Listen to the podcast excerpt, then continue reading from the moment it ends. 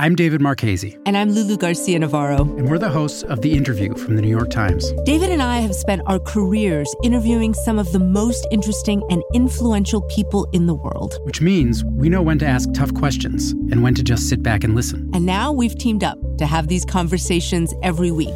We'll try to reveal something about the people shaping our world. And we'll get some great stories from them, too. It's The Interview from the New York Times. Listen wherever you get your podcasts. From the New York Times, I'm Michael Barbaro. Here's what you need to know today.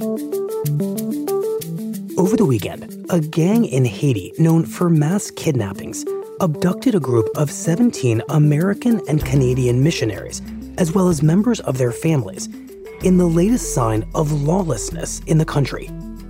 The abduction occurred as the missionaries, Christians who mostly traveled to Haiti from Ohio, were returning from a trip to an orphanage. Kidnappings and violence have exploded in Haiti in the months since the assassination of the country's president. And British authorities say they are treating the murder of a member of parliament as an act of terrorism.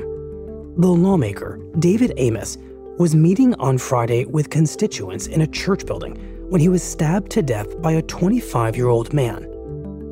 Police have not named the man who has been arrested, but said they believe his motivation may be linked to Islamic extremism.